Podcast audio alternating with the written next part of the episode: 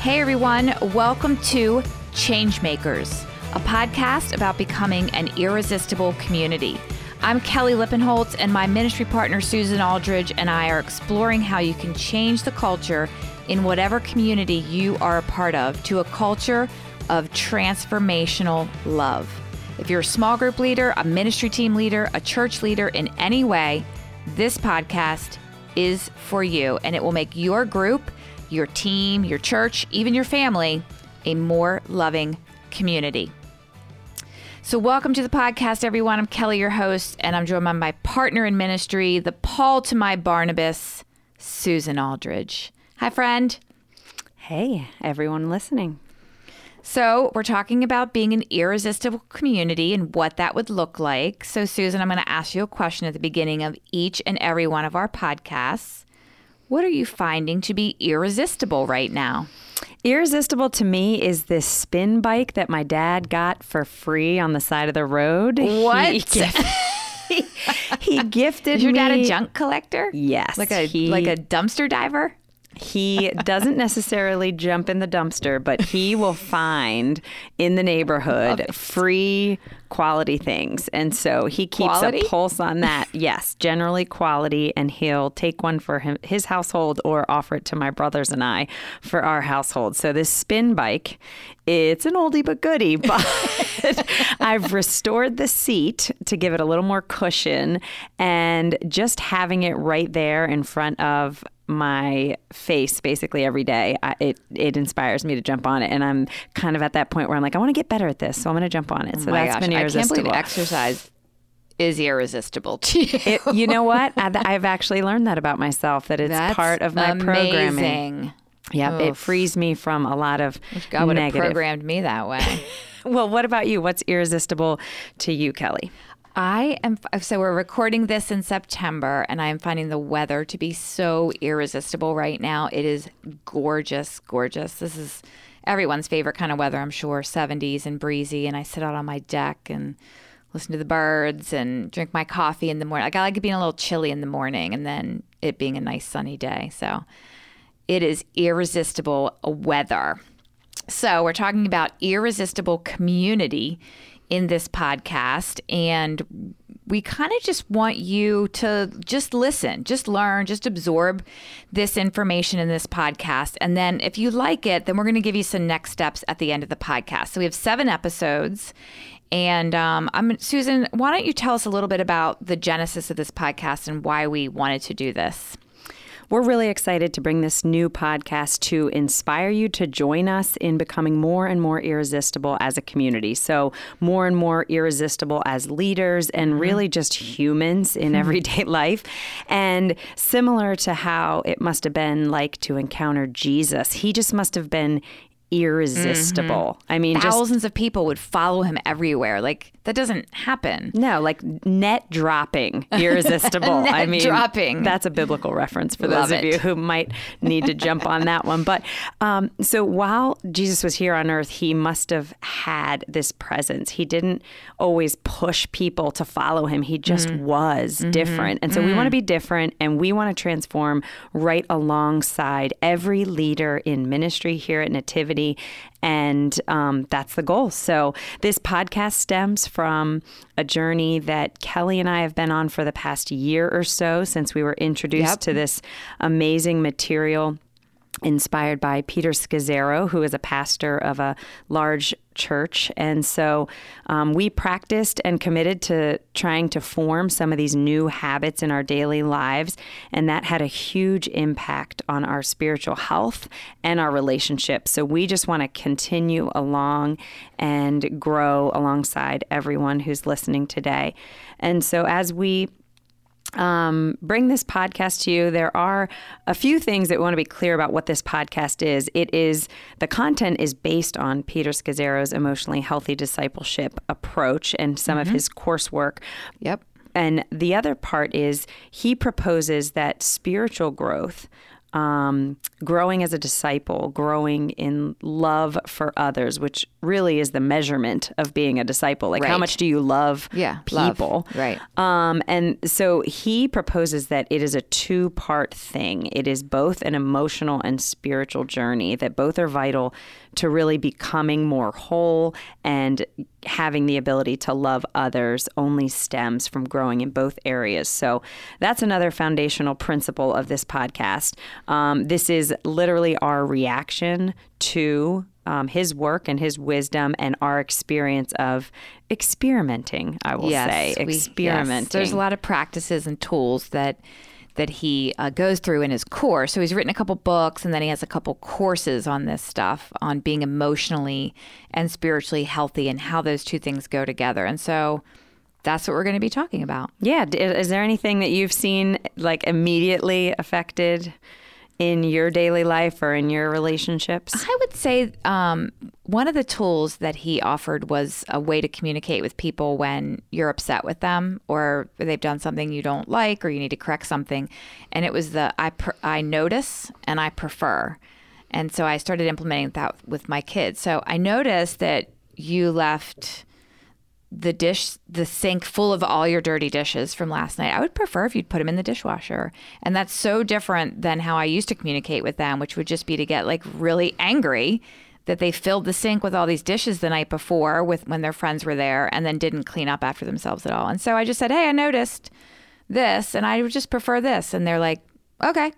As as opposed to like everybody yelling at each other and then slamming doors and going into their rooms.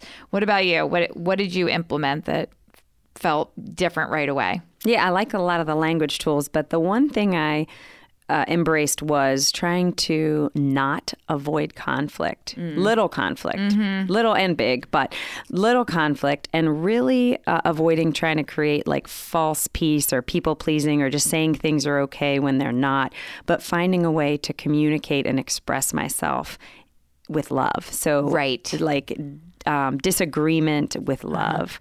Boundaries with love. Yeah, and- we haven't been given that language in our lives. it's either you well again we learn from our families of origin Yep. and how our parents behave, our siblings, and all of our experiences. So we're just you know sort of doomed unless we practice these things. So, um, anyways, but the hope Doomed. is yeah, the hope is that we want to encourage people along the road with us in becoming an irresistible community and creating a healthy culture. So remind us a little bit about like what the big Yeah, end in mind is. Yeah, I mean, big picture, like you're saying, we want this for our community. We want this at Nativity. We want a culture where people can handle conflict well and disagree with each other. Like we want that in our lives. And but really, the the end in mind is love. We want that in our small groups and our in our ministry. I mean, that's why we do it. We we need love. We're meant to be love. We were created for love. Um, Jesus told us to love God and love others. And, you know, after all, we're Christians. And if we are to be disciples, then we're called to imitate the teacher. That's one of the definitions for a disciple that I love imitate the teacher. And Jesus was love. He prayed to his Father every day, he prayed with and for other people. He served other people. He washed the feet of the disciples. He healed people. We're not putting our hands on people and healing them, but we can heal them with our love. Uh, we can heal certain things in them with with our love. And so, you know, unfortunately, we aren't perfect like Jesus, so we don't always love the way we want to. And there's a lot of reasons why we don't love the way we want to, and we're going to get into some of those reasons, but um, a lot of times it's because we had damaged, we're damaged by past relationships in, in our families or teachers or spouses or bosses. And a lot of those experience have experiences have taught us to develop some sort of um, habit of self protection, whether it's blaming other people or lying or being defensive, just being angry all the time, given the cold shoulder or silent treatment, being sad or depressed uh, which aren't always things that you choose. Um, sometimes that's just a result of the way you've been treated. Uh, but he, but in this podcast, Susan, right, we're going to attempt to just outline some of the ways that we get past some of that. We uncover some of the things that make us not love well. We we just want to love better, love God, love others better. and make disciples. And so, making disciples this this definition of making disciples sounds so easy to me. Um, Jesus said this is part of the great commandment. He just said, "By this, everyone will know that you are my disciples if you love one another." So, if we're just loving other people, and our community around us sees that, or your small group around you sees that, that's how people know that we're disciples. That's how they know that we're a safe place, a loving place. So, love is the measure of success. Susan, do you want to give us a rundown on what we can expect over the next six episodes? Yes, over the next six episodes, we're going to go through uh, six marks or characteristics of a healthy church culture because this is the vision we have for you, the, everyone listening, for our church, mm-hmm. is that we, the church, everyone would just be so different that the world that the lost would receive the love that Jesus offers and it's this strategy or mindset change from promoting Jesus to just being so mm. attractive mm-hmm. that people can't stay away from right. You didn't have to say his message. Name. Just be. Just be yeah. transformed and let him shine through us. And Jesus offers a promise of abundant life. And we get that that phrase abundant life from John 10 10 when Jesus says, I came basically so that they may have life and that they may have it more abundantly. And this life, it really refers to a life of fullness of joy and strength in all aspects of our life our soul, our spirit, our families. And I just feel like such a passion for creating that. Yeah, I want that that is attractive. Sometimes mm-hmm. I, I do think that we struggle in our um, in our evangelization or our reaching and making disciples strategy when we're trying to promote too much. So let's jump yeah. into the six traits or marks um, really quick by just closing your eyes and imagining this.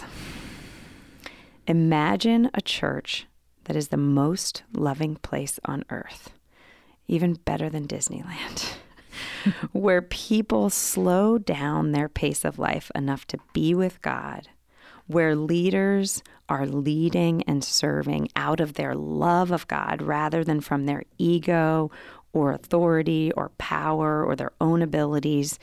Because if you've been in ministry, you know it takes supernatural strength to lead like Jesus. Um, imagine a church where every member is self aware and understands how their actions affect others.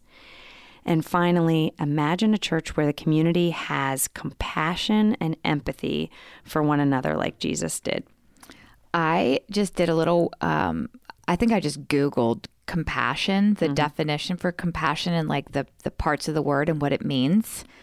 And it means with suffering, being with someone who's suffering. That's compassion. I just love that definition. Like just sit with people in their pain. That's what Jesus did. He just sat with people in their pain sometimes. And I think that's where we are in our culture right now in the world. Like people are in pain and just need us to be compassionate. So, well, that is the kind of church and community that I want to be a part of. So, again, uh, Peter Scazzero's work in the emotionally healthy discipleship, he outlines these six characteristics. And Susan and I have been doing what we can to develop these six traits in ourselves and our team at work. And now we want to start passing that on to you guys in ministry and in small groups and to the wider community. Um, so, again, we're just asking you to, to listen and, and kind of absorb this. But these are the six marks of a healthy church community, a irresistible church community. What are they, Susan? Number one, a slow down spirituality. Mm-hmm. Number two, integrity in leadership. Three, beneath the the surface discipleship and that was sort of a what's that for yeah. me so i'll just go a little deeper that's really just recognizing and having self-awareness of our brokenness and our need for a savior just knowing we we need god yep. um, otherwise we're pretending and just you know sort of dabbling with the surface and not getting below the surface. Number four, a healthy community, and that includes conflict. There's always going to be conflict. Does it have to? we can't just all have false peace all the time and be just passive aggressive and yeah. escaping. Um, no. And then go home and eat and drink. Yeah, we can. We Okay, can. okay. But then we're just like the rest of the world. Right, so right, we want to okay. be different. Uh, number five, passionate marriages and singleness, where our marriages and our singleness is literally modeling God's love for the world, where it's committed and balanced and unifying love. Um, and we're an example of that in our marriage or singleness. And then last, number six, that everyone is in full time ministry. And that really just looks like loving well wherever you are all day long at work, at church, at home, just glorifying God in everything. And what Kelly and I have found in our combined 14 years of ministry is that the people we encounter, the people in our community, bring with them chaos, whether it's various personality types, various priorities or motivations, different backgrounds, perspectives. I bring mine. Uh, Kelly Yeah. brings hers, yeah. And we want to encourage everyone to just unload our chaos and change our mindset, unpack it all, change our mindset into this new operating mode, this ideal operating mode in the family of Jesus, so that our new church family, the way we do things as a community, is attractive and embodies these six marks or traits that I mentioned. So it's not easy to do. I, we've tried it for a year and We're still struggling along. Some mm-hmm. days I do it well, other days I don't do it well. But listen, the the problem that Peter Scazzero wanted to address was he was a pastor of this big church in New York, and even after he would see so much growth in people, like they're growing, they're serving, they're tithing, they're participating in small groups, they're doing all the things, but then they were still stuck. So it wasn't an activity issue, it was a heart issue. There were still people that were hurrying around and busy, people that were unapproachable, people that lacked self awareness, angry, defensive, bigger emotions, blame, fear, sadness, uh, people avoiding conflict, division in the church, leaving the church over conflict, that whole cancel culture. If I don't agree with you, then you're just canceled. We're done. Um, it this this kind of behavior tears up small groups and it disrupts the entire community, and that's what Peter Scazzero was seeing. That's the problem he wanted to solve in this work, and it's again, it's really difficult work, and it's going to be ongoing for a long time. But that's not an irresistible community. And uh, Susan, yesterday you were saying to me like we can we find this behavior in churches everywhere. Yeah. Yeah, and I think again, there is going to be a human aspect to every church. We're not seeking this perfect, um, idealistic culture, but we want to continue to grow and talk about how we do that individually. Yeah. So as a whole, we're just more attractive to the world and can make an impact. Yeah. And so Jesus offers us the way out. We can't keep operating out of conflict and our differences and the way the world does. We want to be change makers. And we can't be change makers without being changed ourselves, one day at a time, allowing the space, the time, and the community to help. So we want to embody these six traits of the healthy church, and uh, this work is going to help us get there. This podcast is going to help us get there. We want to keep learning and practicing practicing these things, and we hope you, our small group leaders, um, will do that as well. Yep, small group culture, small groups. The reason our ministry exists is life change. And just becoming irresistible and creating this healthy culture is our strategy to impact lives, to change lives. And I know for me, I um, I found a gratitude muscle um, over the past ten years, just practicing gratitude and prayer. Um, I think it turned me away from some of my natural response to problems in my life to just be mm-hmm. like, woe is me. Mm. Have a little self pity party. feel bad, yeah, a little pity party, and now I, I, I still, I wouldn't say that I never slip back into being mm. sorry for myself when It's very easy to slip back into the old patterns. I'm a generally nice person. Why would anyone have conflict with me? But again, not you know that's just a lie. And um, I think practicing gratitude and uh, having a group of people, my small group, surround me and speak life into me during some of those moments, you know, it's humbling. So Awesome. Well, thanks for joining us today, everyone. Tune in next time for the next episode when we will begin to go deeper into those six things, those six things that are going to make our this community irresistible. So next week we're going to start with characteristic number 1, which is silence and stillness. So join us next week. Thanks again for joining us today and we'll talk to you soon.